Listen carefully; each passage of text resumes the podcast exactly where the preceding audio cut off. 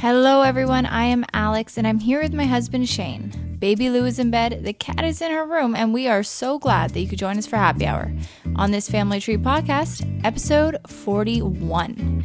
Shane, tonight we have some very exciting guests. We are talking to Marcia from Not So Mumsy, which is an incredible mom blog that, you know, she's got a beautiful aesthetic, but keeps things real.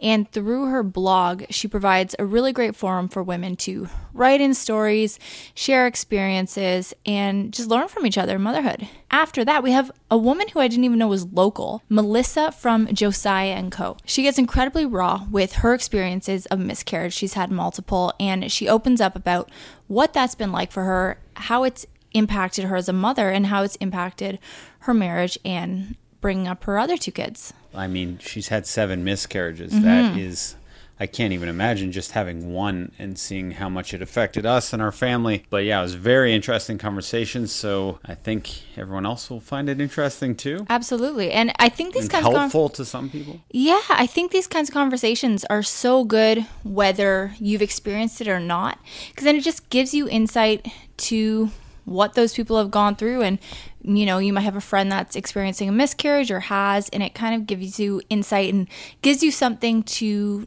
talk to them about i guess some ground to stand on. Yeah it's good to talk about tough things and it seems like that's all we've been talking about lately. Oh man. I know. The second we wake up in the morning to the second we go to bed at night it's tough conversations. Tough conversations sad conversations uncomfortable conversations.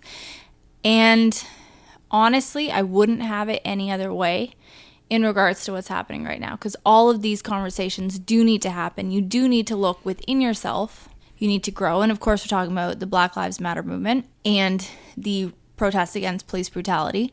Yeah, it's been it's been a really difficult week. It, it has, and I put up a black square, and then as the day went on, I started thinking, maybe I shouldn't have put up the black square. I'm not, and you didn't put up the black square, so I'm like, geez, there's not even you know a common unity within our family on what to do. So that just shows you how much other people must have been confused. Yeah. So no. what do you what do you feel about me putting up that square? Well, I I knew that it was a show of solidarity, and of course, I know you as a person, and I know that you all week have been, you know, really in tune with things, reading a lot, trying to learn as much as you can. And through our conversations, just meditating on how you are and how I think white privilege impacts you and impacts us as a family. And I didn't choose to put up a black square. I've, I've been muting myself or whatever that is all week uh, in favor of amplifying black voices and just not clogging up the people who follow me with more information that about my life because my life is so insignificant right now and it feels so weird to even think like you and I had this conversation this morning. I couldn't even imagine doing a post right now like, "Oh, hey guys, look at my baby bump," or "Hey moms, my you know, my vagina hurts today. What can I do about it?" Something like that just is so even if it's a big issue to me, it is so fucking frivolous right now.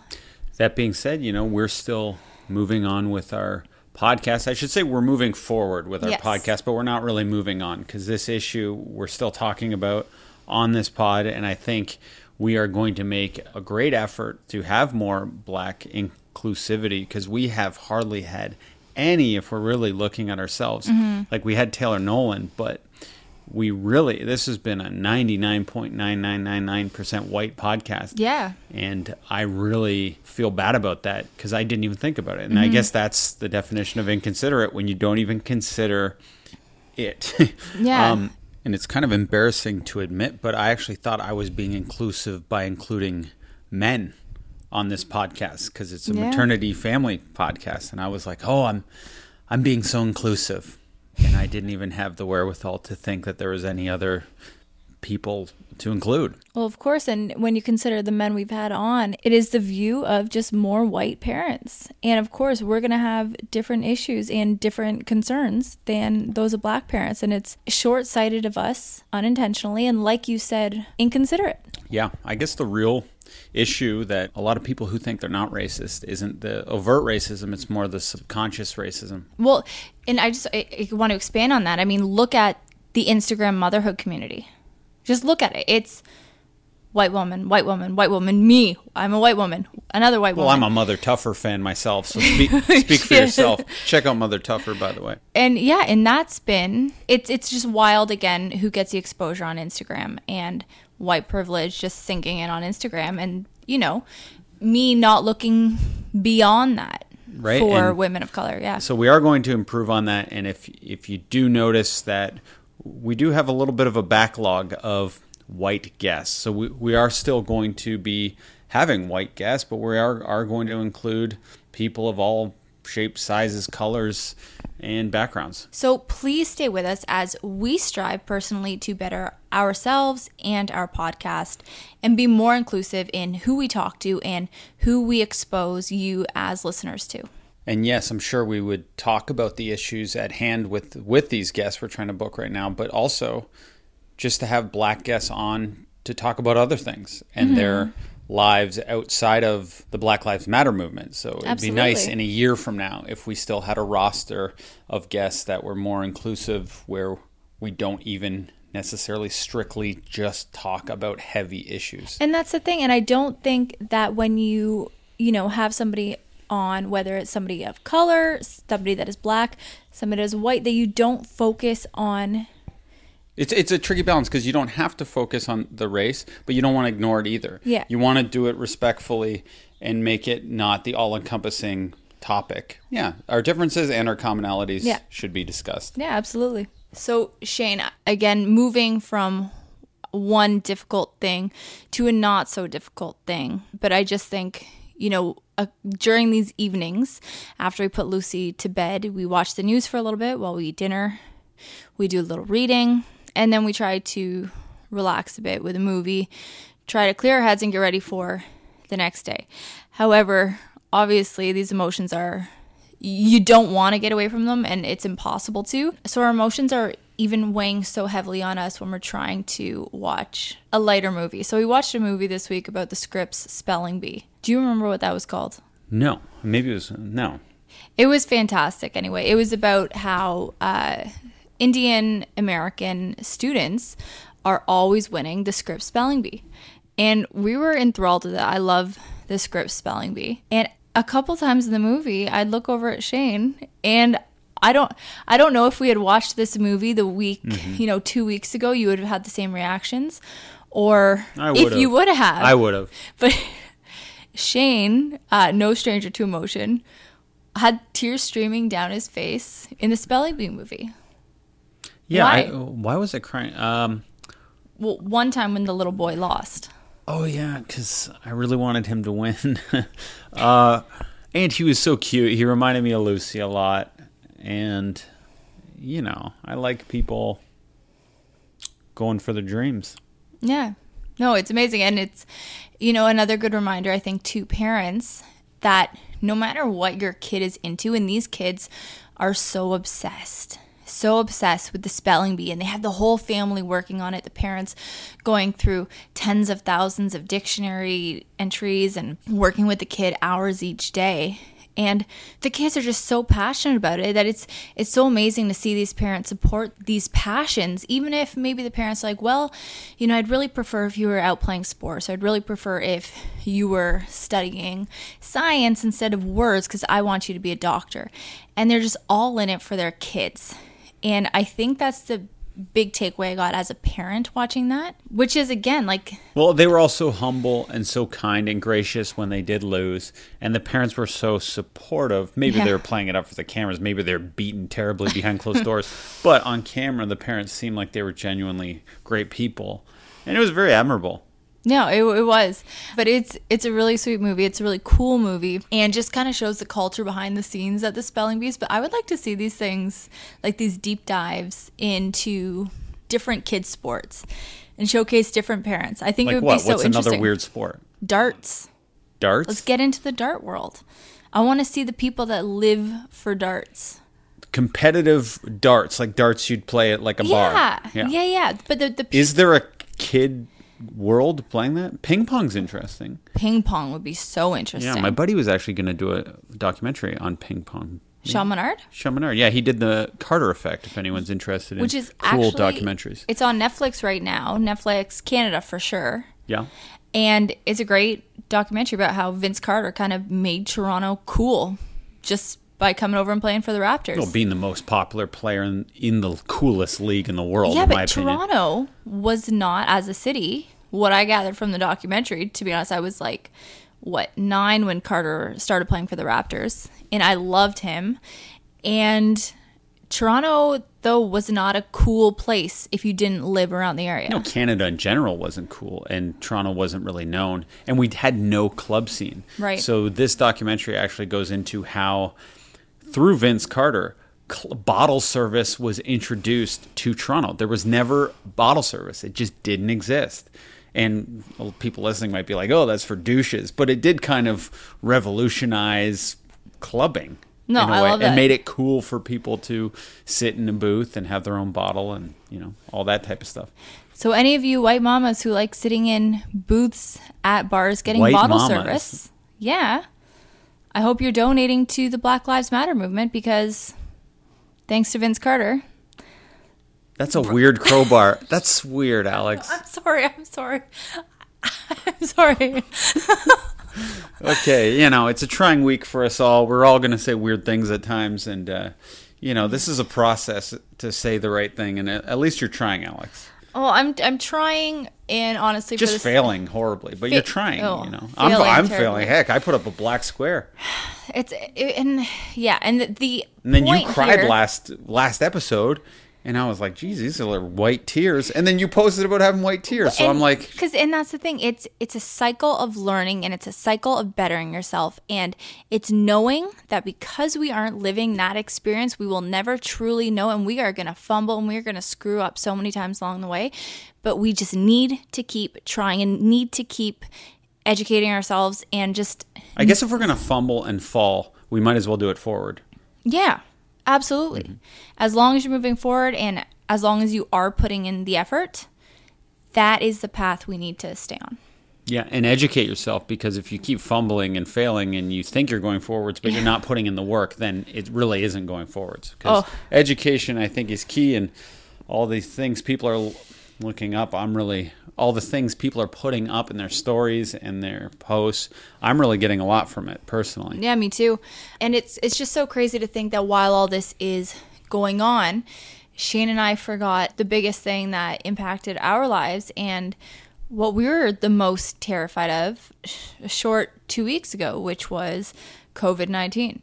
And it's so fascinating that all these things are happening and it's like yeah people understand that there's still covid-19 and the risks involved but it's like that's a risk to our health but so is police brutality so is racism Well, I thought it was so interesting. I was watching somebody posted something in their story. It was showing a very like articulate black man talking about how in these protests they're launching tear gas. Yeah During the pandemic, where it's essentially a respiratory disease, they're launching gas which affects your lungs.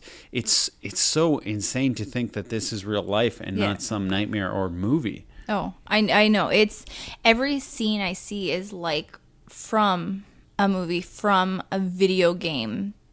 But like it's just it's hard to fathom and it's hard to get my head around. I want to ask your opinion, Shane, on people whether it's a celebrity, an influencer, like if you're scrolling through Instagram and you see either a celebrity or an influencer posting just regular life stuff or you see a friend posting regular life stuff like what goes through your head when you see those things and i understand that it might know, be different uh, for the I tend to think that something's going on with Yeah. them. Maybe they they're either super narcissistic and self-obsessed and have to post their thing, or they're not so closeted racist now. yeah So it, it is tricky, and it, even the people who are posting, sometimes they're doing the perfunctory bare minimum just mm-hmm. to get by. But if you're not willing to even do that, that's the real red flag, and you're almost proud of not posting that's when you see the weird posts talking about all lives matter and stuff. And then it's like these people don't even give a shit, and you're like, wow, I thought I knew you. That's like one percent of people I know. Mm-hmm. They're really revealing themselves. Oh well, I've seen people I know posting like actual opposition memes like all lives do matter or I support the police. Like like really going out there. And it's some of these people I'm shocked, some of them I'm not shocked at, and I'm just glad they're all kind of revealing themselves.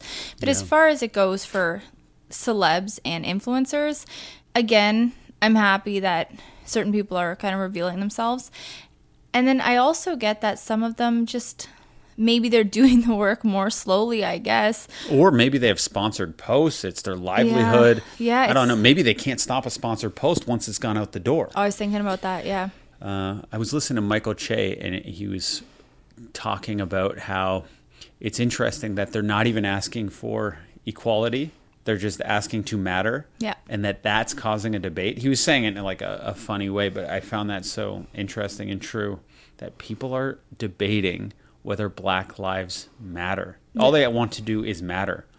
Like they don't even want to get revenge or make thing even mm-hmm. the score. It's just like just to matter. And that's yep. so when it when it was said like that, it was just made me really think. No, I, I think that is so impactful. Another thing I heard actually today along the same lines is that was that I wanted it was some I'm not sure who said it and so so bad I'm sorry but it was the best way to show that you care or the best way to show that you love me is to listen or the best was it what Alex is trying to say, she heard something really good. I heard something really good, guys. I've heard lots of really good things, and uh, again, it's hard to keep all this filed, but we are doing it and we are trying. We also saw the movie uh, The Thirteenth. Yes. And I must say, we this was our second time watching it. Mm-hmm. It's based off the Thirteenth Amendment. It's mm-hmm. talking about, and I just spilled a gallon of water on the floor. I'm sorry. That's okay. Yeah. So it's as Shane was saying, it's based on the Thirteenth Amendment and how everybody in America has the right to be free unless you are in the well, unless you're in prison, because then if yeah. you're in prison, that you you lose your right to vote, and essentially, it's the scarlet letter that follows you the rest of your life being in jail because you can't get a job. You have to put it on every job application, and it really follows you around. And of course, they target people of color, low income people of color, specifically black people. I think Mexican people in the United States, well, 40, Latinx people. I think forty percent of the jail population is black whereas black men only make up 5% or 6% of the overall US population yeah. males, I think. Yeah, it's pretty eye opening in the way they targeted crack instead of cocaine yeah. for, for long term prison sentences. And cocaine, of course, was used more by affluent communities because it's an expensive drug and crack was used in the lower income housing. Oh, 100%. And but it's just it's a really good factual informative and well presented documentary. Uh, so, really do highly recommend that. The first time we watched it, you did fall asleep, Alex. This was months ago, before uh, years ago, maybe. I think it was. I think it was. It was when it first came out, right, on Netflix. And to be honest, when I was watching it, I I did retain a lot of it, but I wasn't actively watching it mm-hmm. the way I was the second time around, which is after the George Floyd murder, and I was like hanging on every word and I found you weren't sleeping through it this time. You were no, I was woke. Not. You could say. Alex. I was trying to be. You woke. were woke. Yeah, absolutely.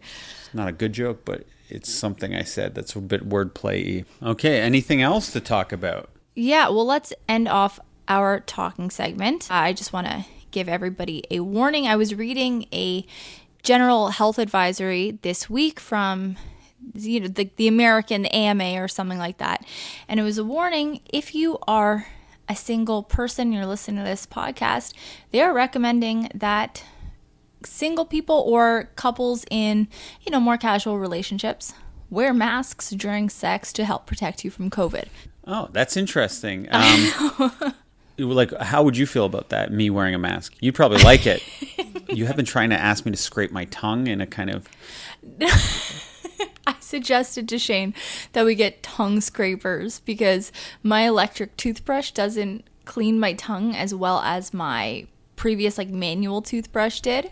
So we got tongue scrapers on Amazon. They but- just came today. I'm going to use a tongue scraper for the first time. But honestly, swear to God mm-hmm. here, do I have bad breath? Honestly. Yeah, a blow on me. I don't want to bl- oh, blow okay. on you. I mean, in general, do I have bad oh, breath? In, honestly, in, in, general, no. You swear? Yeah, some days you do, but is it because of coffee? Probably. Like I'm sure there's like. What does it smell like normally? I don't know. Maybe the other day you ate something really weird, but that that was an anomaly. Generally, you do not have bad breath. I honestly just think we need to start taking better care of our tongues and our toothbrushes. These toothbrushes that we have and like aren't doing the trick in that department. So, mm-hmm. and I find I'm not brushing my teeth in the morning. That's COVID nineteen. Because I used to brush my teeth before work, but now my day gets started at a weirder pace, and I'm down to like one a day, and that's very embarrassing for me to admit.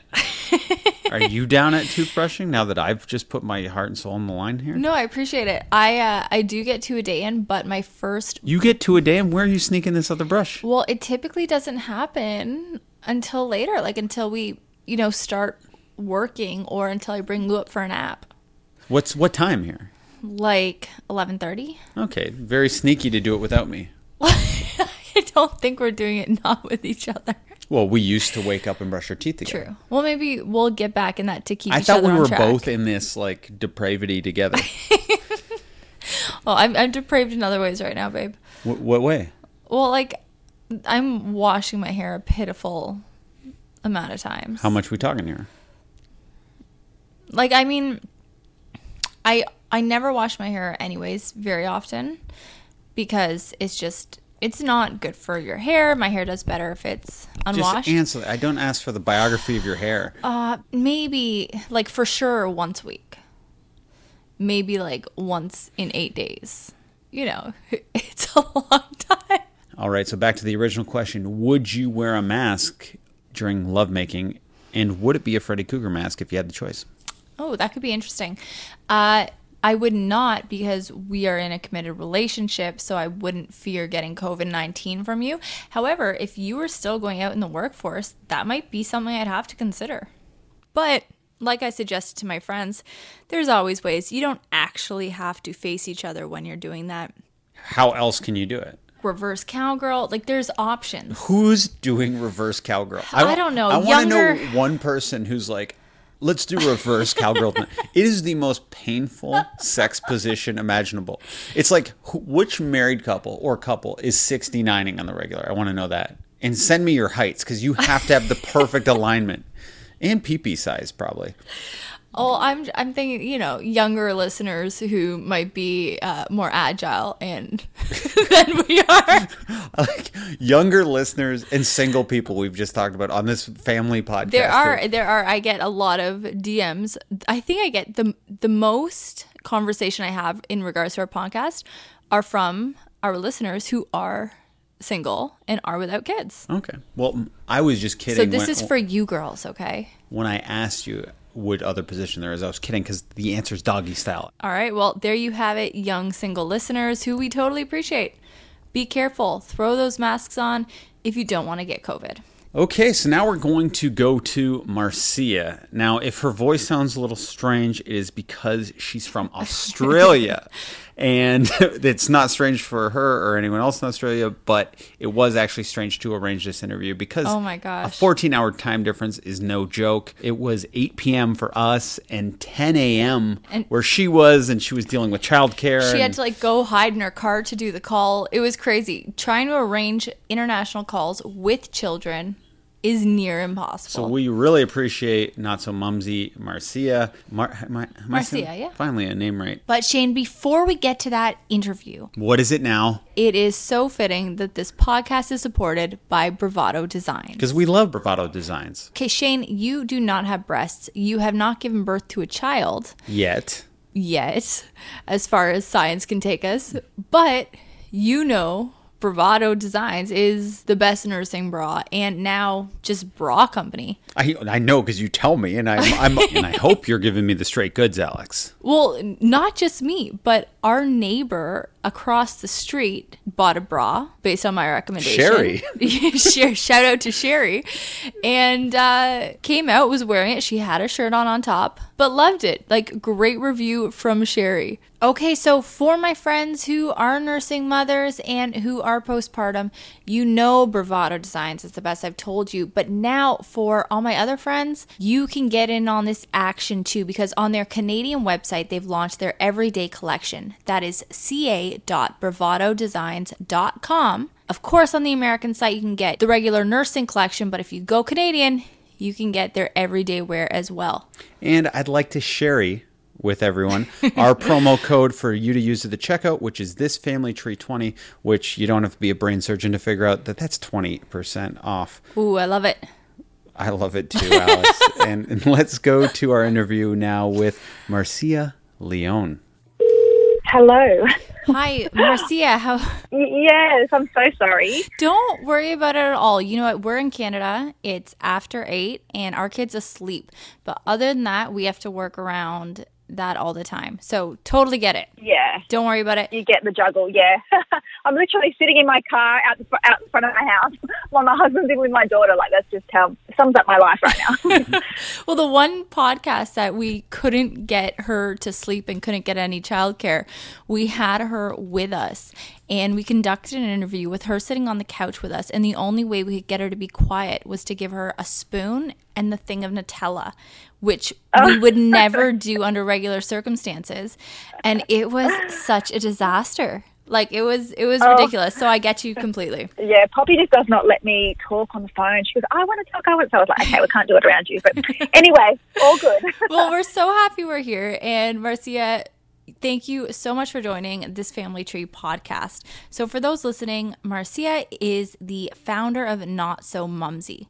So, this is a, as described on the website, style conscious, media savvy mamas who juggle busy schedules, playdates, and the occasional splash of rose. So, obviously, this speaks to a lot of women whether they are pregnant yeah. or whether they're already moms, spoke to me. I had my daughter two years ago, and mm-hmm. I started, you were one of the first moms I started following on Instagram because I was like, okay, I get this vibe. Oh, wow. this is what I want to get into. So it was like, you, you, I don't know if you know who the Rebel Mamas are, they're Canadian, but same kind of message. Yeah.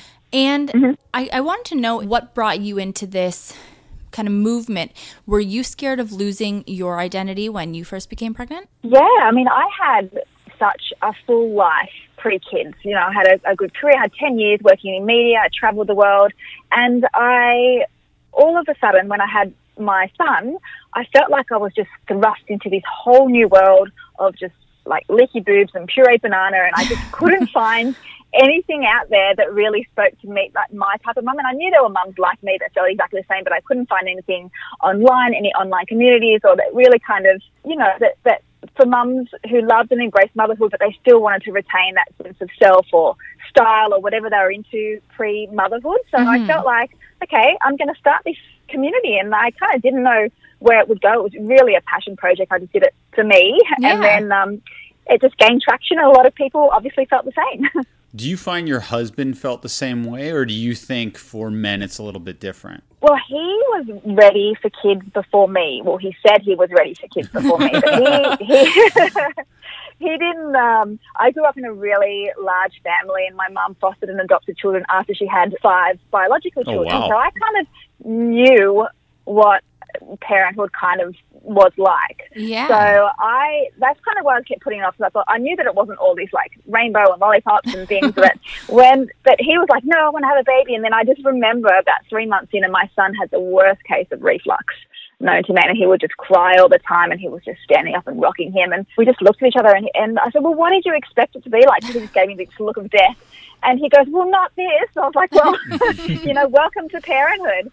So I feel like for men, yes, it's the same. I mean, you, parents in general. I mean, you lose your idea. You have to refine. You know, you have to kind of figure out this new normal. I guess. It's, mm-hmm. it's you know, you, yeah. So I think it's it's that kind of balancing act of this new life and this, you know, your pre-parent life and just trying to, you know, forge and together you you I think you work through it and end up finding like the best of both. You Absolutely. Know? But, um, I guess just what I think about is a lot of my friends, they still make sure, even though we have children now, all my friends, that we have those guy nights at least once a month. Whereas I find with women, they dissolve away more. And I'm wondering, are you, were you one of the the first one of your friends to have children? And are girl nights and hanging out are those moments still happening? did it with my. I had a few girlfriends that had babies around the same time, and so we kind of still did it, but with the babies. Like we would have like mm-hmm. these gay dates in the past with like a bottle of rosé. Like Yes. so, we kind of still had. Mm-hmm. Um, you know, where we were catching up, but we had the kids were with, and we were just sharing, you know, talking, basically talking about motherhood. So I guess we lost that, you know, what we would talk about before. We were, like, you just talk about the baby, let's be real, for the first Right, year. yeah. Yeah. like all, it's all about just, you know, the two color and all these crazy, you know, these conversations change, you know, your They- birth stories. They changed completely. The birth stories. That's like all my friends who have had kids and any women I've met since having my daughter. That's all we talk about. It's like this happened to you. Is this happening to you right now? And now that our kids are a little older, it's like all about toys and you. We've lost the spontaneity because you can't necessarily be spontaneous when you have a child attached to you. Yeah. So, what part of it was like of your former self when you started Not So Mumsy that you were maybe most scared or hesitant to let go of? Um, I think it was other the other adult. I mean, when you're in an office and you're working and you're around, you know, you're social. It's just that adult Yeah. conversation, not oh my about God, yeah. children. You know, just just just that that normal like interaction and friendship and things that are based around interests and other things. And that's kind of mm-hmm. why I started not so mumsy because I was I was really into fashion and I thought, well, I can still be into fashion even though I'm a mum and my baby vomits all over my clothes. I can still try and work that in. So that was kind of why I started doing like the fashion mummy blog side of things in the beginning because I thought, well, I was into fashion before, I can still be into fashion now, so let's just kind of move with it. So Absolutely. yeah, I guess that's what And your husband is, am I correct in saying that he's in the sunglasses world? Yeah, so he's a um, creative director, art director. He's in the fashion world in general, but he's had um, an eyewear uh, label. He started an eyewear label the same time that I had my son. So we had two babies, pretty much. That's a Um, lot. so it's a lot, yeah. He so he started that. So we travelled around. We lived in New York for a while when my son was younger as well, um, while he was setting all of that up. So yeah, he's a creative, and now we we both kind of work at home in and around freelancing and things like that. I find with creatives, it's really hard to shut your brain off because working is kind of it's challenging, but it's also kind of fun in a way when you're a creative. Do you find it's hard to turn off like uh, and delegate responsibility when both of you are kind of working around the clock? uh, I just feel like we're in a constant tag team state of like we check in, check out. Like, oh, okay, I'm gonna. We have a studio that's like ten minutes from our home. Thankfully, we had because we just couldn't work at home both Yeah. and parent at the same time. So we just kind of tag team. We're kind of like ships in the day and the night. And we just kind of work around school. Like I have an, my son's at school now, so school pickups and drop offs, and then um, you know Poppy's at home because she's a toddler. So it's just a constant juggling tag team. Yeah, it's exhausting. Oh my gosh, yeah. Well, we're we're both working at home right now too because quarantine. Obviously, I know you guys are back to school now, Yeah. and Yeah. it is hard. It's hard for me anyway. It's to like separate the conversations about work and just anything to do with work because obviously we work creatively together and then conversations mm-hmm. about parenting to mm-hmm. just kind of bring it back and being ourselves and just kind of getting to that state where we can you know just like be romantic be with each other and calm down Yeah. do you guys have like a set time in the day for that or do you, do you just try to integrate that when you can lately it's just gone out the window. I must admit, we, we, since we've been in quarantine, homeschooling, like it's just been. You have to prioritize that, and you have to like you do have to kind of schedule time with your partner in. I feel for me, my work is my life, and my life is my work as well, kind of thing, because I mm. share my life. So that adds a whole new dimension to it. So it's you know it's it's it is hard. I feel like when you are in this stage of motherhood and working, being working parents, I feel like you really do have to prioritize it and make an effort. You know, we go through ebbs and flows with it. I guess where we're mm. like, okay, we, we kind of check it, check it, go, okay, look, we haven't even had a conversation about anything other than the kids or work. So, you know, let's go and have like a drink on the deck at midnight or something No, like that. You know, absolutely. Absolutely. Yeah. I'm, I'm pregnant right now, but I am counting down the days to when I can have a bottle of red wine with Shane on the back deck. Mm-hmm. Just dying for it. Um, yeah. There's one thing I read on your website, and I got to ask. So it talks about your pre baby life. And it says, in her pre baby life, Marcia cameoed as a hostess at a high end NYC celebrity jaunt, spent months in Africa bottle feeding lion cubs, cycled across Cambodia volunteering in orphanages, modeled in the UK, and was an honorary member of the Panamanian Latino Surf Pro Tour while mojitoing her way through Central America. How much of this is true? All of it's true. All of it's true. Wow. it sounds out of a movie. So were you yeah. like this is amazing adventure. This is were, over a ten year period. This is over a ten year period, let's mm. just say. So I I would go through like I traveled pretty much every every year I'd go away for a few months. Right. So yeah, it was, and I and I lived once I finished um, university. I, lived abroad um, in the UK and in New York for I think it was like just over a year. I was traveling as well. But um, yeah, so yeah, it's, it's true. I, I believe it. It's it's easy to get yourself in those situations when you are young, childless, and traveling, saying yes to anything. But it all does sound out of a movie, and I I want to know how much of that kind of adventurous spirit were you able to keep when you started raising kids and bring into your family? Because that's something I'm struggling with now. Because uh, I traveled a lot in my 20s, and now it's mm. it's difficult for me to even picture you know doing all these fun adventurous things with kids so how do you kind of integrate that into your life now yeah it's hard it's it, it takes a little while to work it out. So I love to travel, and I was determined that that was one thing that I was going to keep, mm-hmm. um, even whilst I had the baby. So, like I mentioned before, when Archie was uh, little, we went to New York for three months and based ourselves over there, and then we've travelled. I think the kids have gone to like 16 countries with us. That's amazing. Now, yeah. So every um, year, we'll, we or the last few years we've gone away for like a six week. It's harder now because Archie's at school, so we can't take too mm-hmm. much time off. But we'll go away for like a six week chunk, um, like we travelled around Europe last year. So it's a different type of travel. Obviously, you have to be more planned, yes. and you know you can't just kind of fly by the seat of your pants and just like not book anywhere. You know, we have to kind of plan things, but you know we had to go to places that I wouldn't normally go before, like places that might have a kids club because we need some time yeah, without, yeah. without the kids you know, I'm not really like that kids clubby type of traveler pre kids, but with kids. Do you have any travel tips for traveling with kids, maybe on an airplane? Oh, um, well, firstly, if you uh, live in Australia, we are so far from anywhere. No kidding. so we, we, yeah, like, so, we, I mean, it's 24 hours to the UK. We did that with, wow. I did that with Poppy. Um, she was about 14 months. Oh my gosh. Archie was four, so he was a bit older. Look, I, I have a anything goes attitude for the travel. Like, you can have whatever they want sweet mm-hmm. lollies, iPad screen time, just whatever to get through. And when they're little, the ba- before they, if they're just starting to crawl or walk, my tip is not to let them down on the ground of the plane because once they're down, they want to keep going down and walk and run. So if yes. you just keep them up, then they don't actually think that they can go down. So yes, that's kind of my and, and the night flight, night flight as well. So hopefully that they just sleep most of the time. See, I've read about doing that with kids, and we haven't done that yet. But the last flight we took our daughter on, she was a disaster, and she's been great before that. So that had me thinking yeah. more about night flights.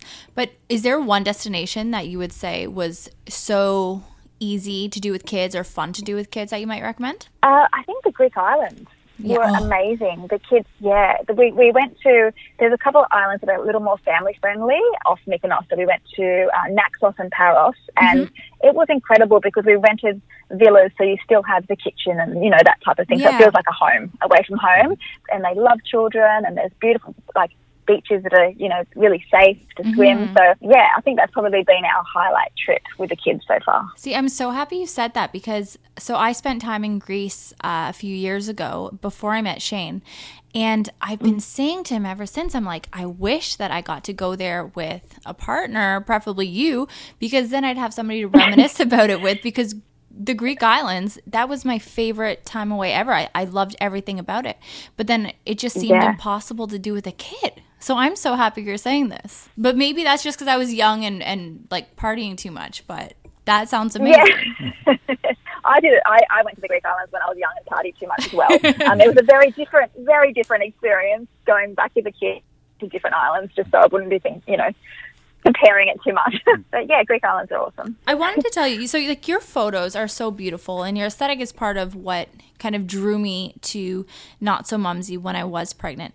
But you also share very real parts of motherhood that are not pretty via like your writing and in the blog and by the inclusion yeah. of other women's stories. So I just want to mm. know why is it so important for you to kind of include this side in with mm. the beautiful portrayal of it? Yeah, I, I think that I learnt pretty early on how important it was just to share honest motherhood because in the Insta world, when I first started way back there, it was very glossy and glamorous and curated. Mm-hmm. Um, and I, I love that side of it too. You know, mm-hmm. creatively, I love, I love, love that. But I just felt like, and for me, I do it through my words, is just to share the realities and, and the behind the scenes and the fact that it took like a, a, near divorce and like 5,000 snaps to take that nice, relaxed picture with my kids. Yeah, you'll show um, the behind the scenes of it on your Instagram. Yeah, yeah, yeah. So I'll show the behind the scenes of, of capturing the beautiful moments as well. But also just the real, like, when I, um, a couple of years after I started Not So Mumsy, I, I had my first miscarriage and I decided to share it while I, I, was going through it and then subsequently my infertility journey, secondary infertility, my IVF, had two losses.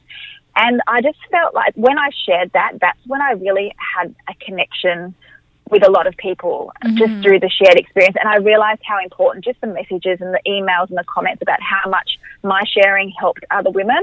I just felt like, okay, this is kind of my purpose. And I, and throughout that, uh, I've kind of just shared the downs as well as the ups because there are a lot. Like, I think, mm-hmm. you know, it's okay to say that parenting is hard and, you know, it's, it's also beautiful and it can be both at the same time. And I think that's a really important message, just the the realness of it, you know, and it can be both at the same in the same minute. You well, know, it's just yeah, that's what I love about accounts like yours, it shows the like the weird dichotomy between the beauty of it and how like feminine and empowering it can be, along with the okay, this is chaotic. My kid just pooped through their onesie and like I'm living on the edge. And I really, really yeah. admire that because it's both of those things. Like I've never felt more empowered than I have and more just like kind of in tune with myself since I became mm-hmm. a mom. But at the same time, yeah. I'm like frazzled as hell every second of the day. Yeah. Yeah. So it's it's yeah, a weird combination. Totally. But it is, yeah. And yeah, I always find too the more that I share, the more I get back mm-hmm. from it. So I'm wondering, mm. and I don't even know the answer to this question, like if I have a line where I feel like, oh, I've gone too far, I've shared too much, I've said too much. Do you have a line that you've recognized that, oh, okay, I'm not going to delve into this territory because that's just too much or too personal? Yeah, not so much for me. I'm happy to share my personal story and be very raw and real with it. But when it mm. comes to my kids now that they're getting older, mm. I have I constantly reassess and I've changed yeah. my views about what I share about them.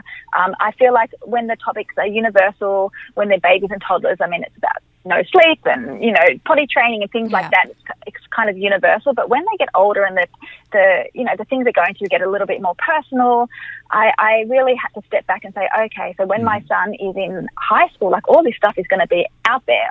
You know, yeah. I don't want him to look back and ever like be embarrassed about anything that I've shared.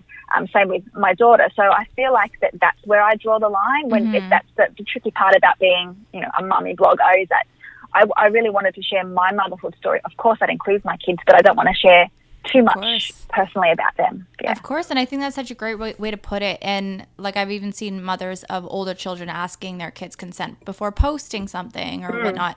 Yeah. And it, this isn't just for bloggers and people who put their life out publicly, but I think for just like the regular mom on Instagram, like I see so often, and I am a high school teacher, and I'll see a kid come into my class who you know I might have their parent on Facebook or something, and I've seen some pretty personal things, and it's yeah. that even for me goes over the line as an outsider. Yeah. And I yeah. think that's such a smart way to do, like sharing your story, but then ensuring that your mm-hmm. kids can still develop and create their own. But sometimes, even on this podcast, Alex and I have talked about like intimacy, for an example. And in my mind, I'm like, okay, Lou's two years old. She's never going to hear it. But then I'm wondering, like, five years down the line, am I going to be regretting this? No, but that's your story, not hers, right? I know, but I can still cause embarrassment. I just wonder about these things. You know what I mean? yeah. I mean, yeah. I'm a, I guess at some point we're going to embarrass our. yeah, it's inevitable.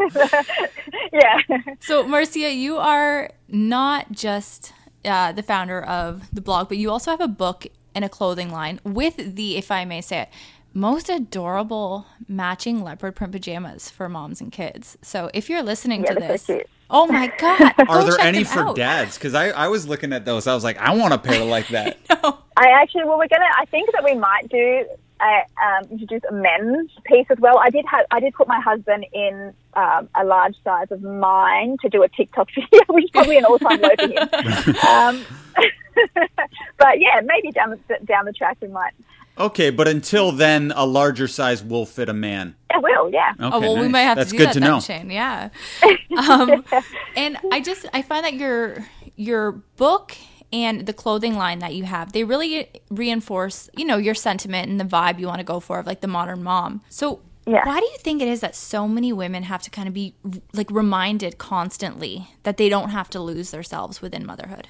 Well it's just i mean it's it's relentless. Like being a mom is relentless. It's it's 24 7 and i think that it's so easy to lose yourself and you know retaining that sense of self doesn't mean neglecting your kids i mean you know you can incorporate them in mm-hmm. in that i think that it's i think that it's important that we can recognize that it, you can find a stronger newer version of yourself that incorporates your family but incorporates the woman behind the mother as well so i don't think that they're always separate if you know yeah. what i mean motherhood and and your identity i think obviously it has to be entwined mm-hmm. um, as you navigate through. But yeah.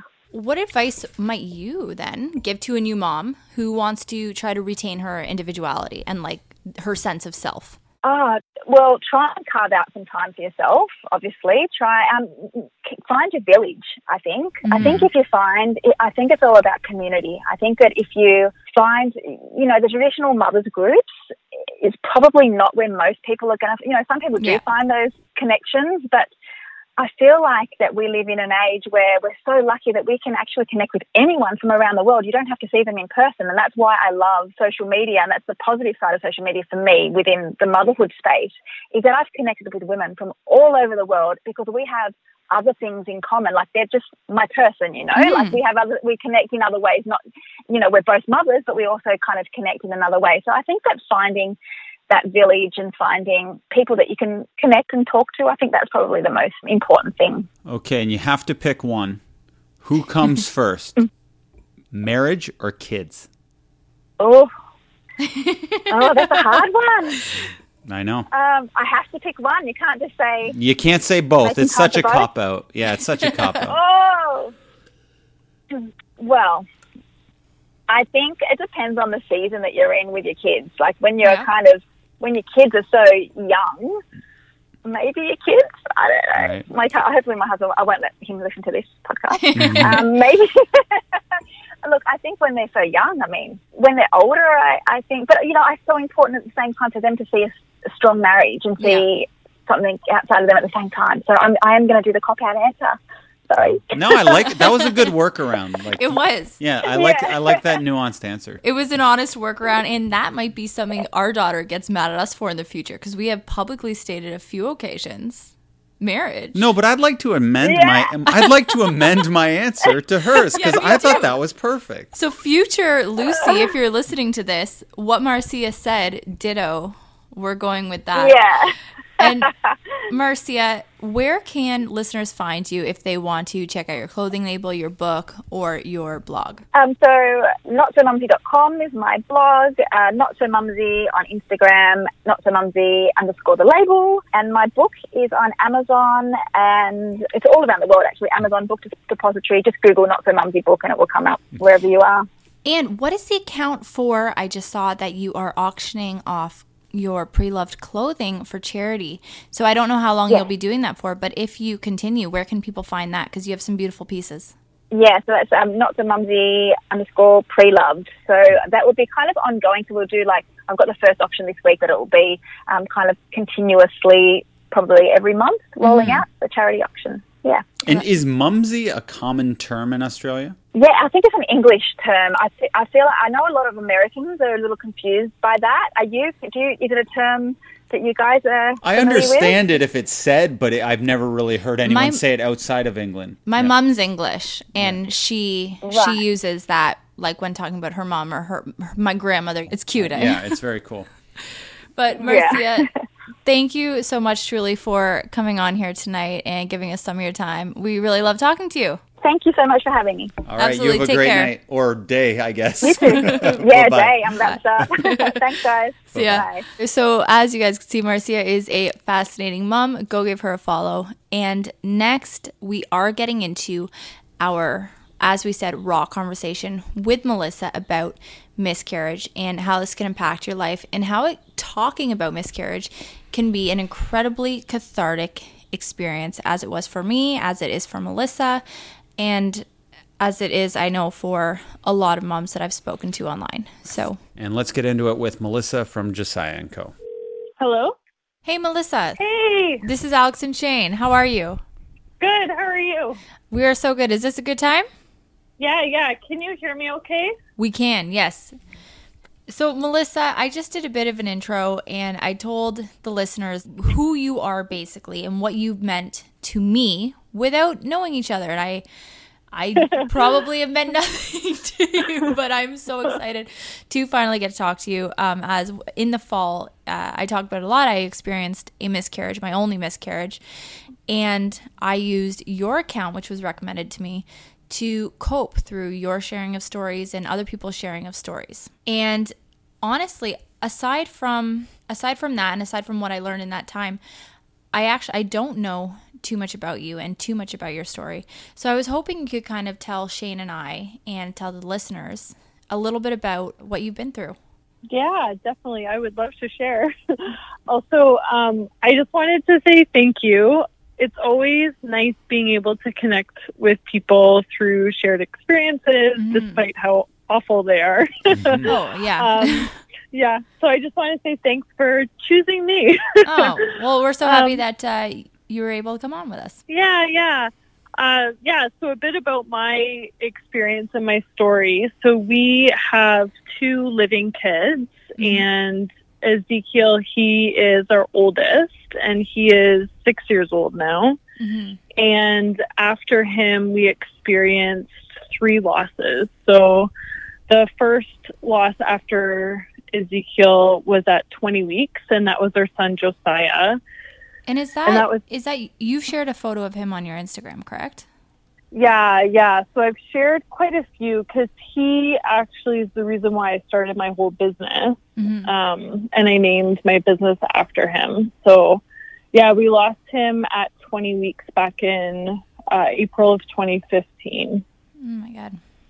And then after him, we had two more early pregnancy losses hmm at five weeks and then nine weeks. And uh, after that, we had our daughter, Eliana. So she's three now. Oh. And then, yeah, and then after her, we had uh, four more pregnancy losses. My so, goodness, wow. uh, yeah. So, and the four most recent ones have all been within the last two and a half years, and they've been in the second trimester. So I'm, what, yeah, so I'm well versed in pregnancy loss and the ups and downs that come through navigating loss and navigating pregnancy after loss and parenting after loss. Yeah. Wow. Yeah. So just listening to you now, it, I can tell you are a fairly optimistic, cheerful person. So when you get pregnant now, do you celebrate a pregnancy when it happens? Or are you just like, I'm not saying anything until it's nine months and I'm ready to pop? Pretty much, yeah. So anytime I get pregnant, I'm terrified. Yeah. Yeah. um, it's interesting because, like, so I kind of like break it into two sets. Like, we had our first set of losses prior to our daughter, and then the second set of losses after her. Mhm. And I found with the first set, like we didn't really share like with anyone really, mainly because like I didn't have this same platform, social platform that I have now. Right. And then our second set of losses after our daughter, like I talked about them quite publicly and sorry. Okay, Ezekiel, go to bed. Go to bed. um, and so those first three losses in the second set, I, you know, shared them publicly when we found out. I shared publicly my process on navigating through that and just like the fear and hesitant joy and hesitantly hoping through those. I shared quite publicly. And then I found like it started to get harder and harder to be so open and mm-hmm. vulnerable with that because it, it was getting really difficult trying to hold on to other people's hope. Yeah. Um, because a lot of people would say things like, I have a good feeling about this one. Like, oh. yeah. you know, this is going to be the one. And I'd want to just like strangle them and be like, you don't, you can't actually say that because you don't actually know, especially yeah. ba- based on my history. Yeah. And so our, our most previous loss when I found out I was pregnant, I decided I'm not going to share this at all until we a either make it past halfway, which mm-hmm. seems to kind of be our safe zone, or uh, when we lose the baby. So, and this time we lost the baby, and that's when I shared it. Oh my god! So, I personally, and like I was saying this to Shane when I got pregnant again after the miscarriage because we were told to wait a cycle or two by my doctor, but we ended up getting pregnant that very next cycle successfully, uh, and our baby's going to be due in July. However, the only thing, because like you're terrified, I was terrified. Like I'm still scared, but that first trimester, I was terrified every single second of every t- single day. And one of the things that kind of helped me me get through it was I told myself, look, like I have a hard time with pregnancy as it is. This is going to be my last pregnancy, regardless mm. of what happens, because I can't deal with that again. And as somebody who has dealt with this more times than anybody I, have ever spoken to, this is just incredible to me that you have more room and more space in you to experience this. So, is there like where, where does that come from? Like how do you keep finding that that strength to kind of keep pushing you forward? Yeah yeah. So for me like i just can't seem i can't shake this feeling that we're supposed to have a 3rd mm-hmm. so like even when i'm watching my kids playing together like i'm always imagining that there's a younger kid with them. Yeah. And i mm-hmm. think that's kind of the driving force that keeps me going. Mm-hmm. Mind you, like with each loss that happens, it gets harder and harder. So one of the things I always ask myself, like right before or right after a loss, in in that period between a loss and trying again, trying again, I ask myself, am I ready to do this just one more time? Mm-hmm. Right. And it, if I know that I'm ready to do it one more time, then I know I'm ready to try again. Because I found I find that we can get so caught up in like the larger pi- picture, especially people who've experienced recurrent loss and asking how many times do I have to do this before yeah. I finally get to take a baby home? And so I have to kind of break it down and just ask myself, can I do it one more time? Are you a religious person at all? Like I noticed your child's name's Ezekiel and I'm so ignorant when it comes to religion. I, yeah, I think no, that's, that's, a religious okay. name. That's a great question. And and if so, has this like question put your faith into question or anything like that? Yeah. So um I used to be. and um my like my husband very much is. So he's from West Africa. He grew up in like a very African Pentecostal church. So he's very much like a religious type of man. Right. I used to be, and then as I walked through all of these losses, it has caused me to reevaluate everything that I believe. Wow. Um, and I would say that I'm I'm not anymore. yeah. No, that's tough. And Fascinating. It, it does. It's interesting how it, it that loss that's so close to you, so personal and personal to the point where you're carrying it in your own body, uh, can have such a, cause you to change your worldview so much. Um, oh yeah, and I totally understand. Like I've only experienced it once, like I said, but I totally understand people, you know, changing in any which way because it is so difficult to deal with. And since I've dealt with that, um, I've had other people that follow me or listen to the podcast. You know, they message me, they email me, and they ask what I did to get through it and to cope because they're going through it right now and they want some advice. And I always push them onto you because you were in your community that you've built there at Josiah Co. was so helpful to me. And I truly believe in the cathartic release that you get from sharing stories and how much that can help somebody heal. I can't be silent about things. I need to talk them out. It's the only way that I can feel better. And yeah. I was just curious, what did like what do you do to cope? Like is there anybody that you go to or any community you go to, anything you read? Um, so besides drinking a lot of margaritas,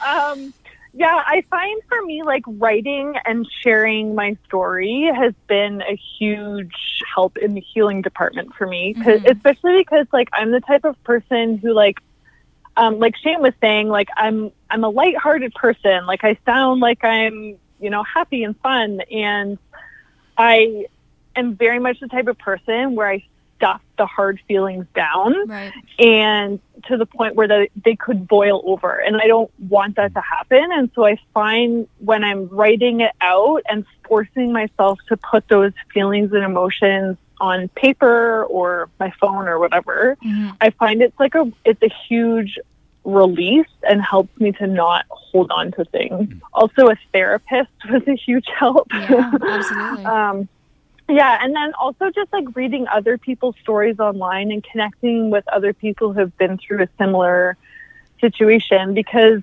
when we walk through something like this, especially like I'm sure you've experienced this now that you're pregnant after loss, like all these quote unquote crazy thoughts go through our heads oh, and yeah. we we think that we're going nuts and then, but then when we voice it and we hear other people say, you know what, me too. I mm-hmm. thought those exact same things as well. It makes you realize that you're not alone and you're not going nuts. Did you find any difference in the way you felt from your first miscarriage to your seventh? Yeah, like, that's a good qu- hmm. question. Um, like, does it get easier? I, I, guess I'm trying to wonder. Like, is there any harder? Like, yeah. yeah. I think I've learned to navigate it a little bit better, but I think I've also become numb to the process. Mm-hmm. And I think I think part of that has been a coping mechanism and just like helping it helps our bodies get through it when we're numb to the beginning phases of it. Mm-hmm. Um, yeah, I, I find it's been easier in some sense because like I kind of know what to expect now. So when I find out that I'm about to like experiencing a loss, I know exactly like what I have to do afterwards. So right. in that sense, I'm not blindsided to it anymore, which has been somewhat helpful. Um, but it's still hard because it definitely is like compounding grief on top of grief mm-hmm. on top of grief. And I feel like I'm just in this perpetual state of grieving yeah. these losses. I'm sure in some ways it's uh, easier, in some ways it's harder. Yeah, definitely. Yeah. Is there an answer to why this has happened? Like, have you have you even sought out an, a reason for why you've had such a, a strange amount of miscarriages? Yeah. So after our so within the second set of losses, we got referred to a genetic uh, counselor in in Toronto at at Credit Valley. So they started doing genetic tests, and then because we found out we were pregnant again, they were able to expedite the test. Mm-hmm. And so they they ended up sorry, one second. Ezekiel, I'm on the phone. um, I'm outside tapping on the window. Um, like I can't find my banana. it's quarantine motherhood. Yeah. Um, yeah. So they ended up like we thought we had an answer, but in the end, it wasn't really an answer. So they found like a genetic variant on two of the babies that we lost, and then they found out that I'm the carrier of that genetic variant. But because like genetic research is still really new, mm-hmm. they say that they're not, they can't say for certain if that's what's causing our losses, especially because I carry this variant, but I'm alive and well. Right. Mhm. And so they don't know for sure if that's what it is. But we've had like a bunch of other testing done and everything's come back normal. And we're now in the process of finally going to a fertility clinic, which you would have thought we would have done that a lot sooner. But we're getting referred to Trio Fertility Clinic in Toronto, which has a recurrent pregnancy loss program. So we're hoping that they'll be a lot more thorough in trying to figure out is there anything that we've missed? Is there anything else, or could it actually indeed be this genetic variant? And how do you handle unsolicited, maybe well intentioned advice Mm-hmm. like, oh, why don't you just adopt and, oh, do this or do that? Like, what's your reaction to that? Oh man, um, usually I just try to ignore people. the beauty of the internet is you can just mute Oh them. yeah, exactly. Just don't respond to their messages. Yeah, it's interesting because like you get so many random questions or Yeah. advice or like I've had people like message me with like those stupid like pyramid uh, businesses where they're like, I sell, I sell this and this and this, and it's supposed to help with your fertility. And I'm like, seriously, fuck off! Like, I don't, I don't want your stupid product that's not going to help me. But yeah, usually, like, I'm the type of person where I try to be as nice to people as possible. Mhm. Um, but if it's something that just annoys me, either I a don't answer or just give them a super super short answer, like "Thank you so much."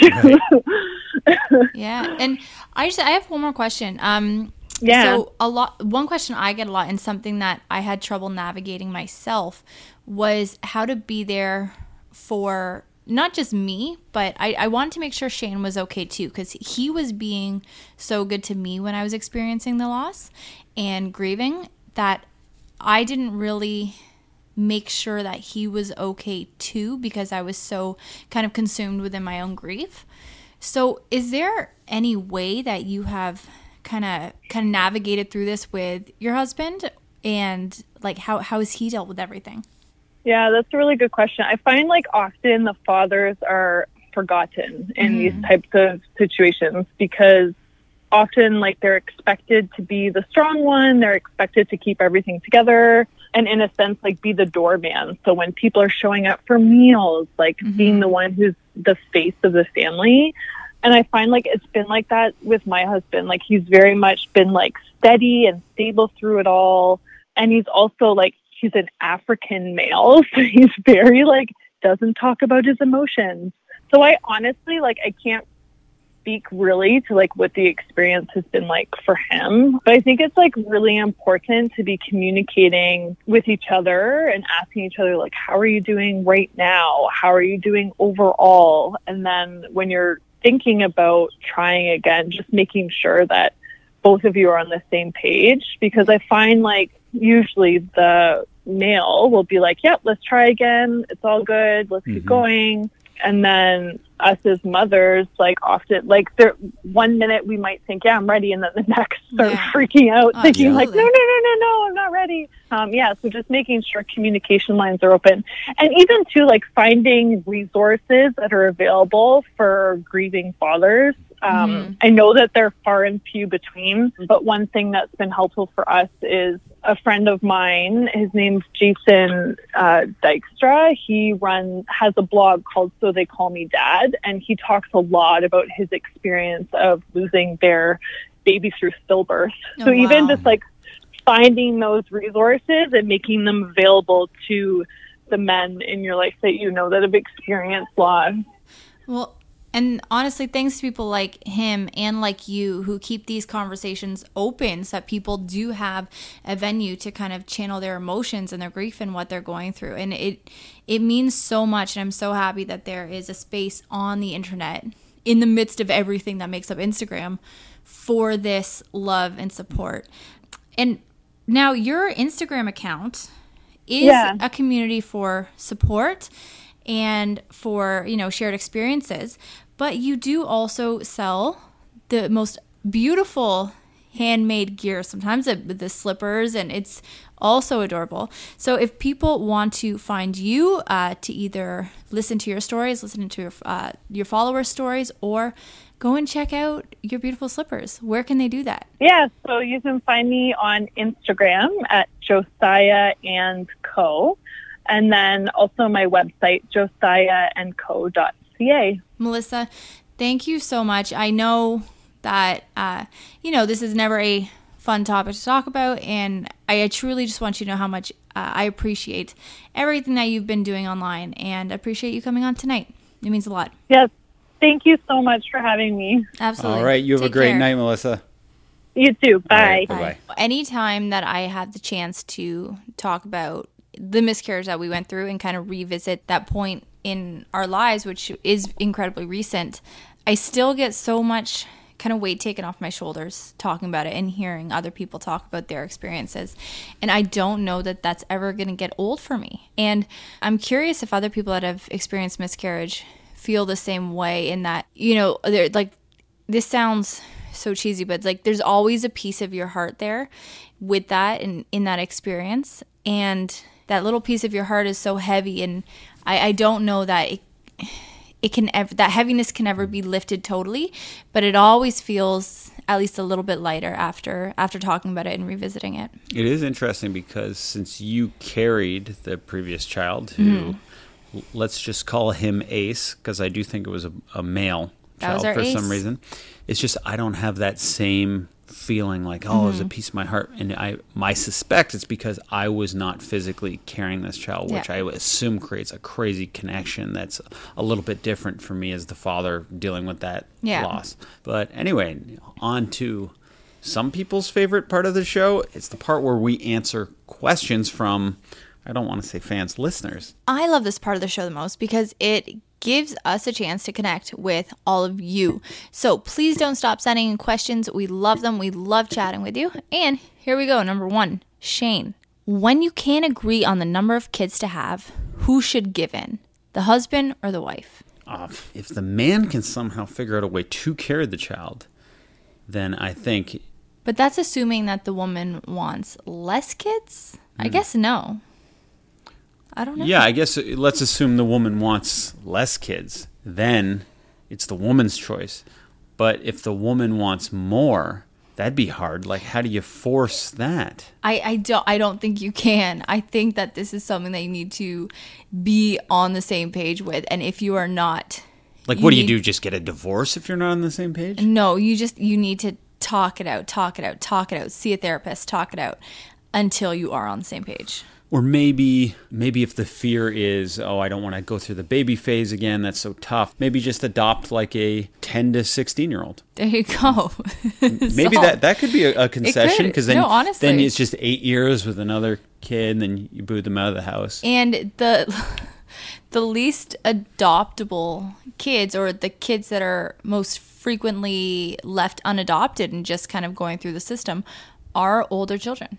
Wow, and so there you go. Yeah, so so be, it'd be a an awesome service to people who have been kind of left behind at the orphanages. yeah, and and kids that would really appreciate it. but ultimately, just to answer the question, I think as as as much as you say it would be a tie, I do think women get a notch up for carrying the child. Yeah. So if if they were shareholders in a company, they'd have fifty one percent. I like that, just that sliver. Yeah, and that's all it takes to have full control over a company, Yeah, right? yeah. No, it, I I- do think that if the woman's like done with having kids and the husband wants more, then you're you're done having kids, guys. But if it is the woman who wants more, you just got to work on that. Get on the same page. One one person's gonna have to concede. Maybe done bearing children, but adopt a twelve year old. Yes, and I do like that solution, Shane. That's a Thank good you. suggestion. Okay, next question. What are your go-to meals for the family? Hilarious question for our lives right now. I just eat a bowl of ground beef. I just eat a bowl of ground beef every day. And he's he's not kidding either. I find it to be very low in calories, fits with my goals for fitness, and it's easy to make. And Alex gets very annoyed by that because she wants to make some meals, but really when she gets into meal making mode, it stresses everyone out, including her. Well, especially right now because I don't feel good.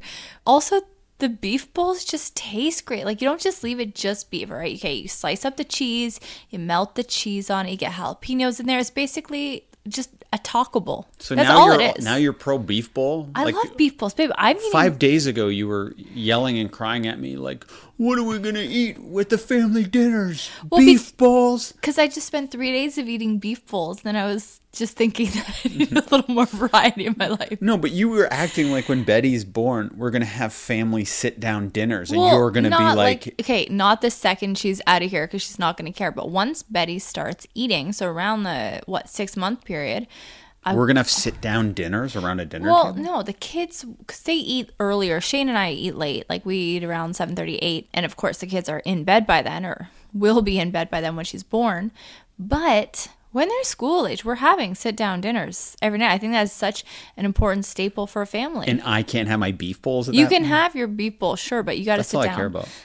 well, I'll sit down and eat a beef bowl. You don't think you're going to get tired of beef bowls by that point? Uh, I hope not.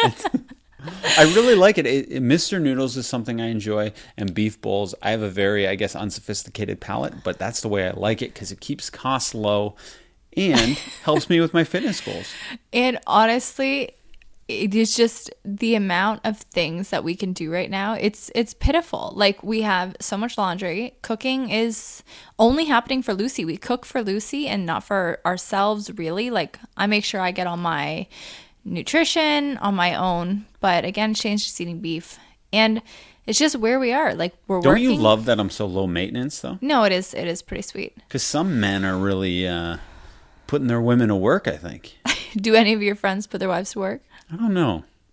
I'd like to think I'm the most easygoing of my friends in that category. I've never had any of my friends complain about that or anything like that. I think the ones that love to do it, do it, and the other ones that don't love to do it are just like us and there's beef bowls. Mm, maybe I'm not the best. What's the next question? okay, how do you avoid toddlers getting too many toys for a birthday? And what's a nice way to say, well, money would be better? Because honestly, and I, it's a rude thing to say.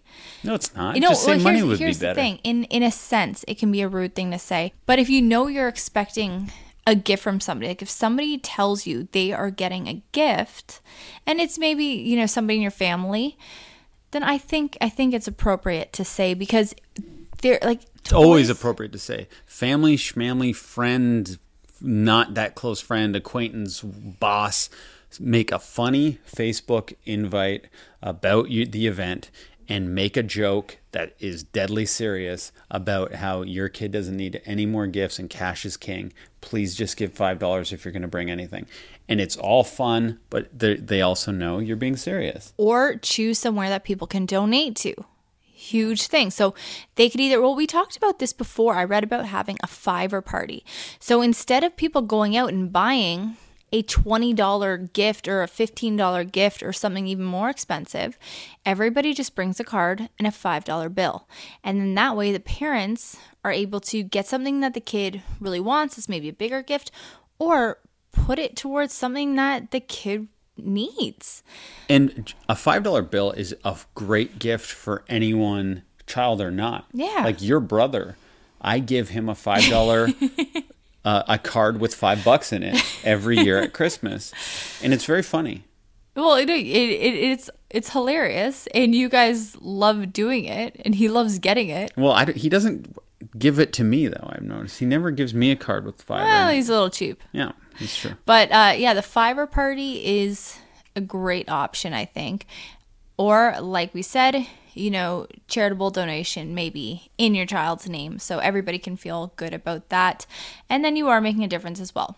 So, those options, because I do agree, I like toys are the bane of my existence. We're lucky to be in that position, obviously, but they just accumulate so quickly and they don't have a long lasting relationship with the child after two minutes the kid's already yeah. forgotten about it yeah no so it, it does get tough so that's the end of our questions is there one that we can make up on the spot during this quarantine what is the one thing that you are surprised that i've been doing well at if anything and what am i doing the worst at as a quarantine partner it's hard. You're pregnant, so I feel like you're in a special get out of jail free card way in terms of emotions and doing tasks and behavior.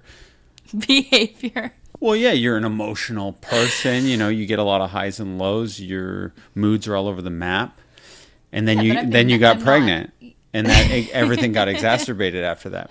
Kidding, but yeah. What what have you been doing well? Well, you're a great worker at your job. I always respect and envy how smart and efficient you are at your job. You are good at figuring out new things like apps and delivering grocery apps and things that I don't have an aptitude, no pun intended, for those things. And you're very good at figuring them out and streamlining our life. But yeah, I'm trying to think if there's something even more notable than that. I'm impressed by how much toilet paper you use. Uh, and, and y- your ability to use that much toilet paper and still have the the balls to not refill the toilet paper dispensers ever is pretty like you love that eh? Oh, more potty humor on the pod okay. Oh. but yeah okay same question that you asked to but about me. Okay. So I am so impressed with seeing you around Lucy and seeing you just interacting with Lucy in ways that, you know, you only had one opportunity or two opportunities in the week to interact with her before in some regards, like around meal times or, you know, we don't really discipline, but like enforcing rules and boundaries and things like that, and being able to help calm her down and sway her. Like when it comes to meal times, for example, tonight we gave her something she didn't want to eat it, and then you helped make her think that she was the one making the choice to eat it again. Mm-hmm. And you just did it in such a way that makes it seem like you have been there for every mealtime for the past two years. Like it has just, it's been such a natural. and i got her Transition for you. sunscreen on her face just to pile on Oh, here right. No, honestly, it is a disaster to try to get sunscreen on Lucy on her face, and like you ha- find ways to make her feel like it's fun and something that you guys are doing together, and it's it's the coolest thing to watch. It because you, truly you didn't have many opportunities on a daily basis before, and it's like it's it's so amazing to watch. By the way. Uh, so that you do really well. And I got to say, you also are just so good at, like, you know, if I need something and I tell you I need something or that I can't do something, you're so good at taking over and doing it. What you're not good at hit me Okay. So, aside from like shoes in random places, because I will be walking and then I will like stumble on a shoe of yours because it's, it's like the most random places you will leave your shoes. i agree and i've had that And problem some my like entire life dark hallways, babe, that you're leaving them in that I'm tripping over But them we in. have a very dusty basement, and that's where we keep our new freezer. And I need to wear shoes down there, and I shouldn't put them in the. I'm sorry. It's okay, so that. And the only other thing is also, Is it my breath? no. What is it? It is shutting the um what do you get the dispensers for baby wipes. You never shut them, and then the first two wipes always dry up, and I can't use them, so I have to waste two wipes every time I go to wipe Do I Lucy's do butt. that? Hmm. You you do it, trust me. Because do you know what's funny? When I go in there, I find it's open all the time too, and I have that same. I'm, you think that's me? Maybe it's me, but It's then I'm you. changing. I feel like I, there's not a lot of times I change consecutive diapers. So if it's not me, I mean, if it is me, then I'm changing a lot of diapers. But if it's not me, there might be a faulty problem with these lids. No, I I, I do think that you're changing a lot of How diapers. come every time I? Oh, is that what I'm doing? Yeah, no, Oh, you are changing a lot of diapers because again, if she's napping, it's hard for me to get upstairs, take her out of the crib, change diaper, put her back. Physically, it's just hard to do. And even if we're all sitting around together in the house, you've been taking over diaper duty. Man, I'm the best dad ever. okay, I sorry, I don't have a question for you. I didn't know we were going to be asking each other questions. That's okay. That one went long. Uh, but please rate our podcast on iTunes. Give us Yes. a give us a four star. Give us a five star even. Give us a five star, guys. I'm I'm not gonna you know be okay with a four star like Shane is. And- Go give us a nice rating. Leave a comment. Give us something nice to read in the book. Oh, morning. I love a comment. Anytime I see one, I'm very excited. Anyway, thank you so much for listening to this, Family, Tree, podcast. episode 41. Great.